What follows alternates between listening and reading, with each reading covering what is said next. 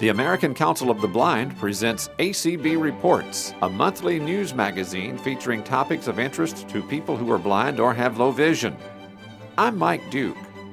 This month, get an update from the National Library Service for the Blind and Physically Handicapped. And Randolph Sheppard Vendors of America celebrates a milestone. Welcome to ACB Reports for November 2018.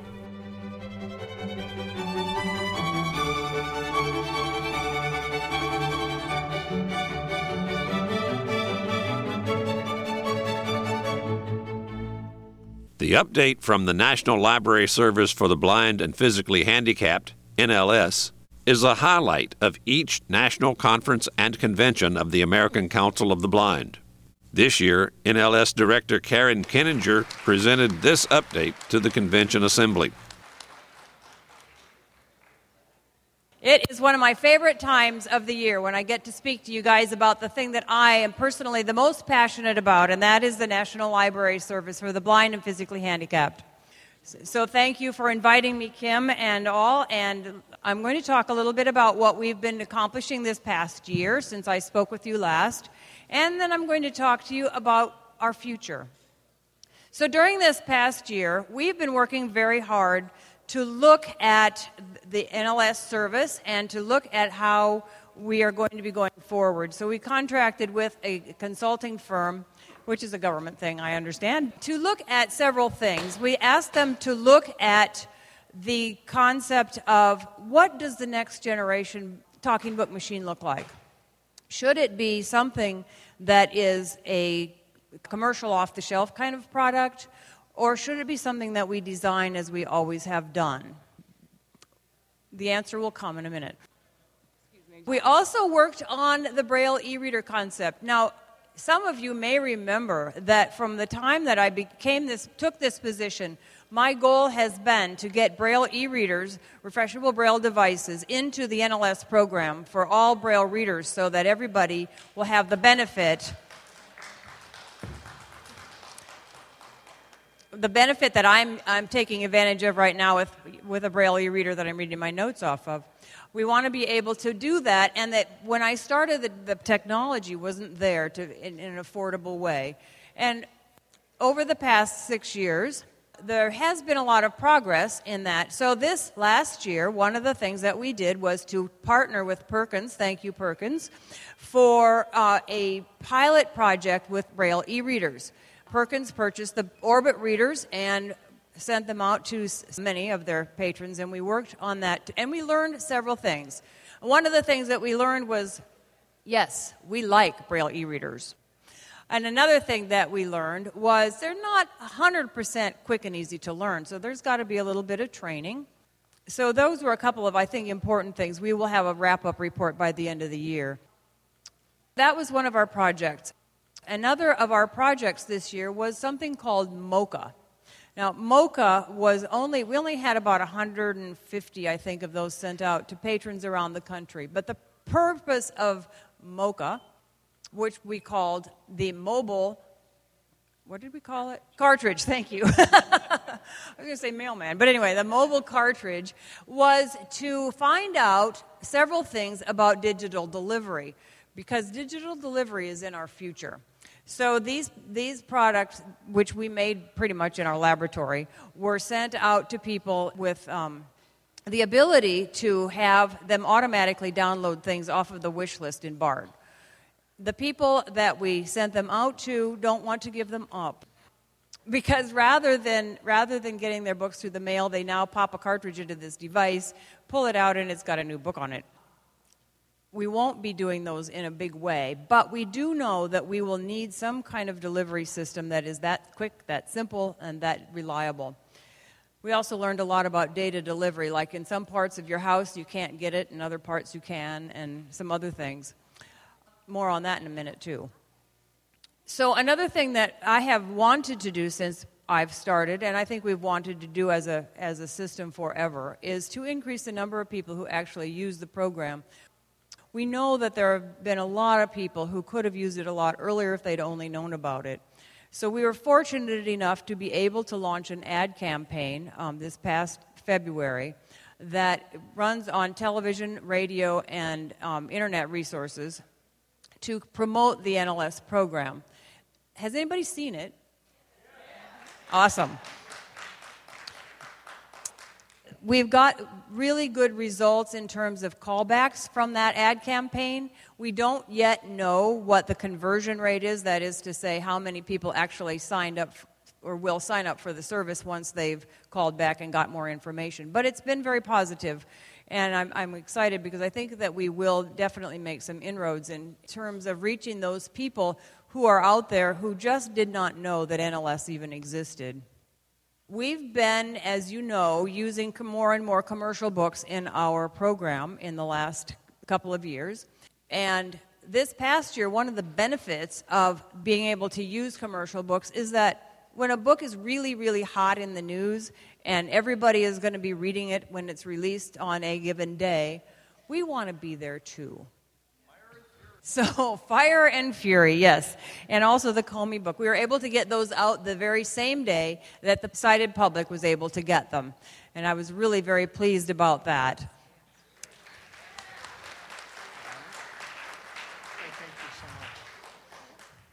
Um, we've also found a way to increase the number of titles that we have in order to fill in old series. I know some of you love to read your series and you've been not real happy with the fact that we had great gaps in them.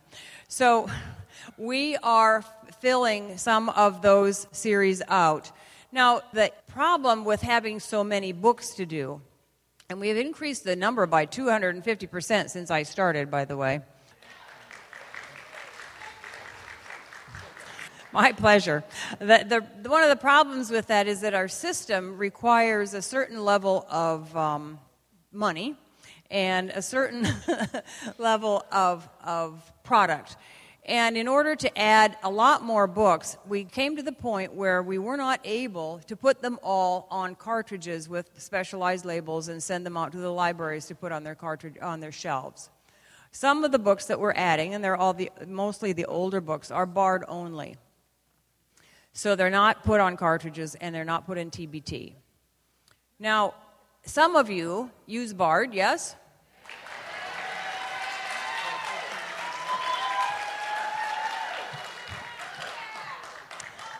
Awesome. but some of you don't. Anybody admitting you don't? okay. So, those of you who don't, will be able to get a hold of these, these books also because the network libraries can provide them to you. One of the things that the network libraries are beginning to do, and some of you who live in certain parts of the country, Iowa, Kentucky, uh, some places have already experienced this, but the libraries are finding that it is more efficient to actually provide you with a cartridge with books on it that you want to read as a customized cartridge just for you than to be pulling books off the shelf one at a time, sending them out in the mail, getting them back the way we have always done. So, over the next couple of years, I think what you will see is more libraries going to this new system where the cartridges are actually developed specifically for each patron so you will get the exact books that you want and you'll get them in the quantity that you want. This is going to require the use of the bookshelf on the talking book machine for those of you who are still getting things in the mail. And some people have a little trouble with that. The people who are not comfortable using the bookshelf will be able to get books one at a time on their cartridges if they want. But the people who are comfortable with them are getting 10, sometimes 15 or 20 books on a cartridge and um, really enjoying the opportunity to do what those of us who download do now, which is to hoard a bunch of books and read the ones we feel like today. So that will be coming to your network libraries as well. As I said, we've been looking at the future of NLS as well. And I must tell you, I am very excited about our future. Because one of the things that I heard you cheer about this morning was BARD. Yes? And the other thing that got the biggest cheers, as I could read it, was the Amazon Echo. Well, what does that have to do with the NLS program? What it has to do with the NLS program is this the talking book system that we have had for many years has always been based on a device that the NLS program has developed, and it is based on physical objects that have been sent through the mail. And that has worked very well. And we do love our talking book machines. They were very carefully designed, and they're a really fine piece of equipment. But we also have a lack of flexibility when it comes to taking advantage of new technologies. We're tied right now to the digital talking book machine. We've ex- gone into you know, Bard Mobile, so that has helped tremendously for the people who use Bard. But the problem is that although we have a lot of uh, enthusiastic Bard users here in this room, the percentage of the NLS population who actually uses BARD is like 10 to 15 percent. Yeah, it's really low. And I think I know why. I think the reason that it is so low is that BARD requires some technology and some technology skills that just are not comfortable for some of our patrons, for a lot of our patrons. You either have to use a computer with a sophisticated system of screen reader or screen enlargement or whatever, and then transfer it to the cartridge. Even with BARD Express, you still have to have all that infrastructure.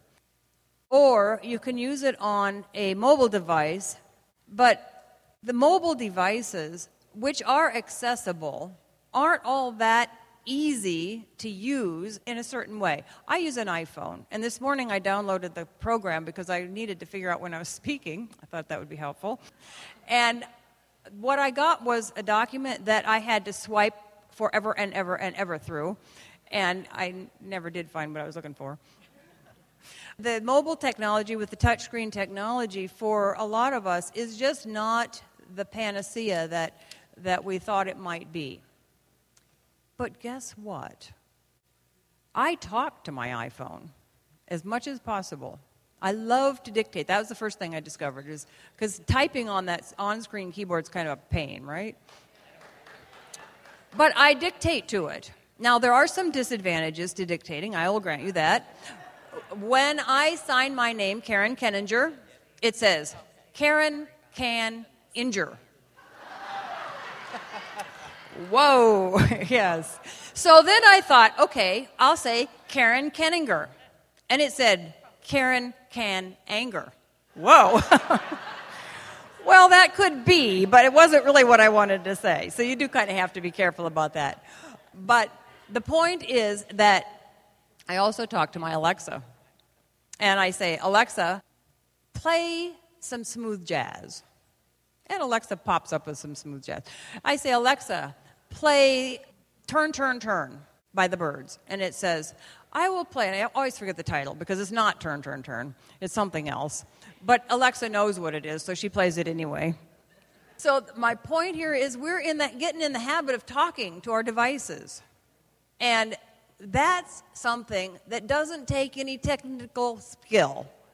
You might take a little bit of memory, do I say, play or start or read, but it doesn't take any technical skill. So, my thinking is that the NLS program will jump over or abandon, well, not quite, but almost, uh, keyboards and touch screens and go directly to voice interface.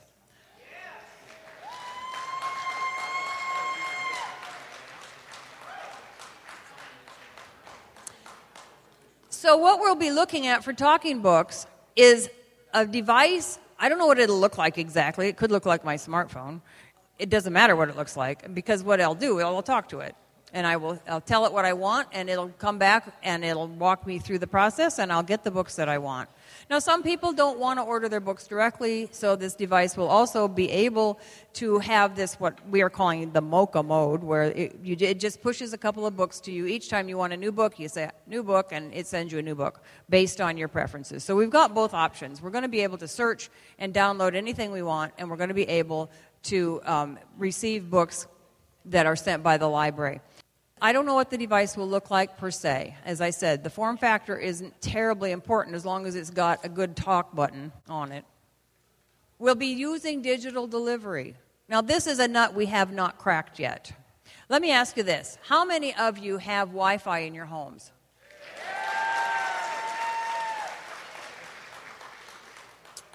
Awesome. How many of you have cell, cell data plans? How many of you would be willing or are willing to use your cell data or and or your Wi-Fi systems to download talking books?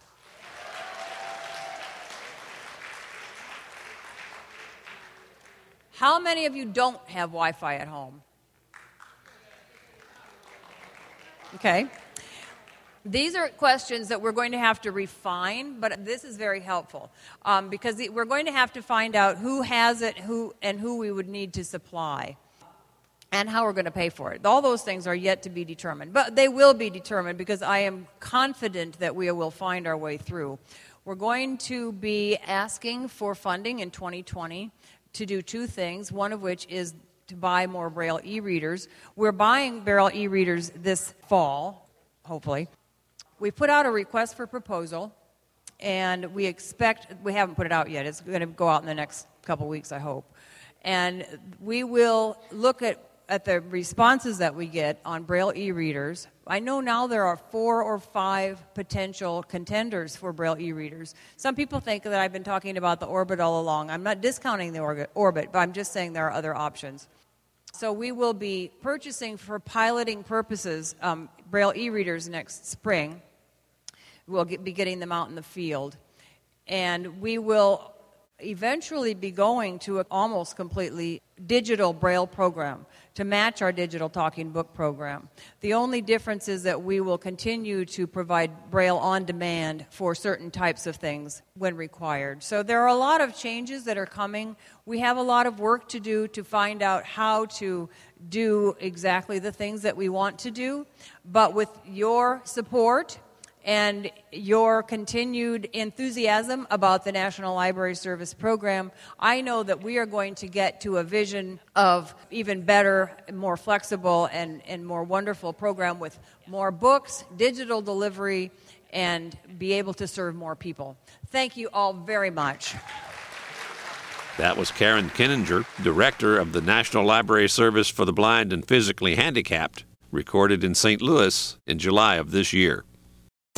California, Florida, Iowa, Texas, guide dog users, students, IT professionals, government employees. The American Council of the Blind has members in all 50 states and is actively engaged in a wide variety of activities. We advocate for the education, employment, and social inclusion of all blind and visually impaired Americans. We publish a monthly magazine. We hold an annual conference and convention and operate a multi channel internet radio station. Check us out at acb.org. Together, we can do anything. From the American Council of the Blind, you're listening to ACB Reports. For most people, turning 50 is a milestone event. The same can be said for most organizations. Randolph Sheppard Vendors of America, RSVA, celebrated that 50 year milestone this year during the ACB conference and convention. In a presentation called Celebrating 50 Years of Achievement and Advocacy, RSVA President Dan Sipple and Second Vice President Artis Bazin talked about the importance of the organization to the Randolph Sheppard vending program. Their presentation began with an overview of RSVA. Happy 50th anniversary. Randolph Sheppard Vendors of America. Blind businessmen and women building a better America. The Durward K. McDaniel Legal Defense Fund has funded actions defending the Randolph Sheppard priority. RSVA's legislative efforts have stopped dangerous legislation detrimental to the Randolph Sheppard priority on roadside rest areas. RSVA and ACB made significant comments on DoD rulemaking. RSVA efforts led to President Barack Obama signing the first ever presidential memorandum on Randolph Sheppard. RSVA led lawsuits protecting the Randolph Sheppard Act priority for military dining. For the past 50 years, RSVA has assisted states with legislative issues. RSVA initiated a report for the Help Committee when questions arose. RSVA works to revitalize the Randolph Sheppard program. RSVA supported the passing of the Kennelly Amendment, requiring Randolph Sheppard priority at roadside rest areas. RSVA gave input for the Randolph Sheppard Amendments written in 1972.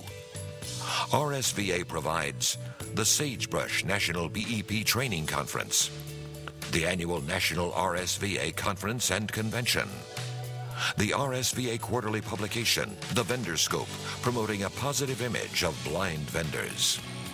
The RSVA website with the latest legislation or regulations affecting blind vendors. State and national conferences and business resources. Access to the ACB National Office's resource and information giving input on blindness issues. Legal consultation on implementation of the Randolph Sheppard Act and monitoring of legislative and regulatory bodies. Happy 50th anniversary, RSVA, and many happy returns.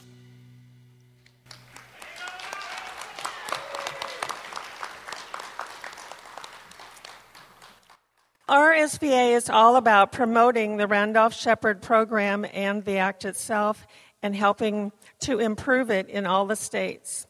And we welcome state affiliates to invite RSVA to come and speak at your affiliate conventions so we can convey to your members and visitors what the Randolph Sheppard program is all about and how people can get involved in the Randolph Sheppard program.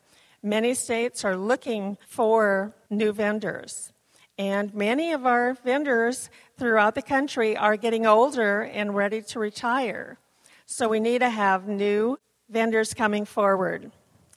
We encourage you to come and speak with us at any time if you want to learn more about the Randolph Sheppard Act, learn how you can help us to get more vendors involved, and also help us to promote the cause because there's always significant legislation trying to curb what we can do and get us away from being able to serve military dining, etc.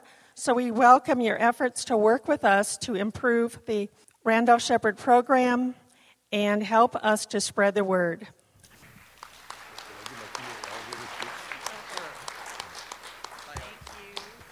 I would just like to recap with, um, I probably, many of you heard this one in the past, but my two minute, I call it my two minute elevator speech.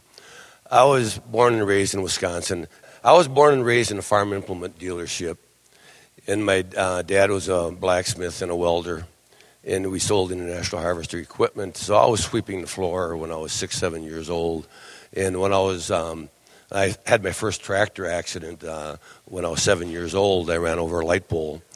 So mechanical things have always been part of my life, and but retinitis pigmentosa was was dominant. And I didn't know the term retinitis pigmentosa RP until I was 16 years old. I couldn't spell it and I couldn't pronounce it at that time. But um, I worked on trucks when I was 14 years old. Went to a truck shop and started washing trucks. Became a diesel mechanic, and um, then I crushed my back. A truck tire fell on me, and um, then uh, Voc Rehab said, "Oh, okay, you know, we can help you. You're you're legally blind, so the Randolph Sheppard program is available." And I had pretty good eyesight. I just couldn't see at night, and I thought, "No, um, that's a good program, but." Uh, the totally blind need to have that more than I do. Uh, there's other. So I continued on and I went to work on cars because of my crushed back, became an auto service manager and so on and so forth. And I was still finding myself entrenched. I'd like to have greasy hands and a wrench in my hand. I was bent over the fenders with my mechanics, helping them diagnose cars. And uh, it didn't work for my back very well. So then, state of Wisconsin passed an auto repair law and they wanted someone with automotive background experience to enforce it. So I became a white collar crime investigator for state of Wisconsin for 21 years until it got to the point when you're trying to prosecute the CEO of General Motors or Firestone that you're on the witness stand and you can't read the documents the defense attorney hands to you. Juries don't understand limited vision, believe me. But uh, our assistant attorney generals were very good at explaining it that's when I made my decision. It's time to, you know, let someone else uh, take on that task. So then the, the, DVR come back and says, okay, Randolph Sheppard program's still available. You know, I, I, made these transitions in employment throughout my life, and each one I thought was the greatest step I could take because of my health and my eye problems. I got into Randolph Sheppard program. It is the greatest thing I've ever done in my life. Uh, you know, I've been in it 19 years now, and I haven't worked a day in 19 years. It's not work when you enjoy what you're doing. And I have three daughters. All three of them graduated college because of the Randolph Sheppard program. My oldest uh, graduated summa cum laude with a master's degree in business administration, and she currently pays more in income tax than I earned in my entire life. So please give the Randolph Sheppard program a strong consideration to all your family and friends. Randolph Sheppard Vendors of America President Dan Sipple and Second Vice President Artis Bazin were recorded during the annual conference and convention of the American Council of the Blind in July of this year in St. Louis. You've been listening to ACB Reports, heard on radio information services nationwide and throughout the world on acbradio.org. ACB Reports is produced at Radio Reading Service of Mississippi, a service of Mississippi Public Broadcasting. Contact the American Council of the Blind online at acb.org or phone 800 424 8666. Thanks for listening, and please join us again next month for another ACB Reports.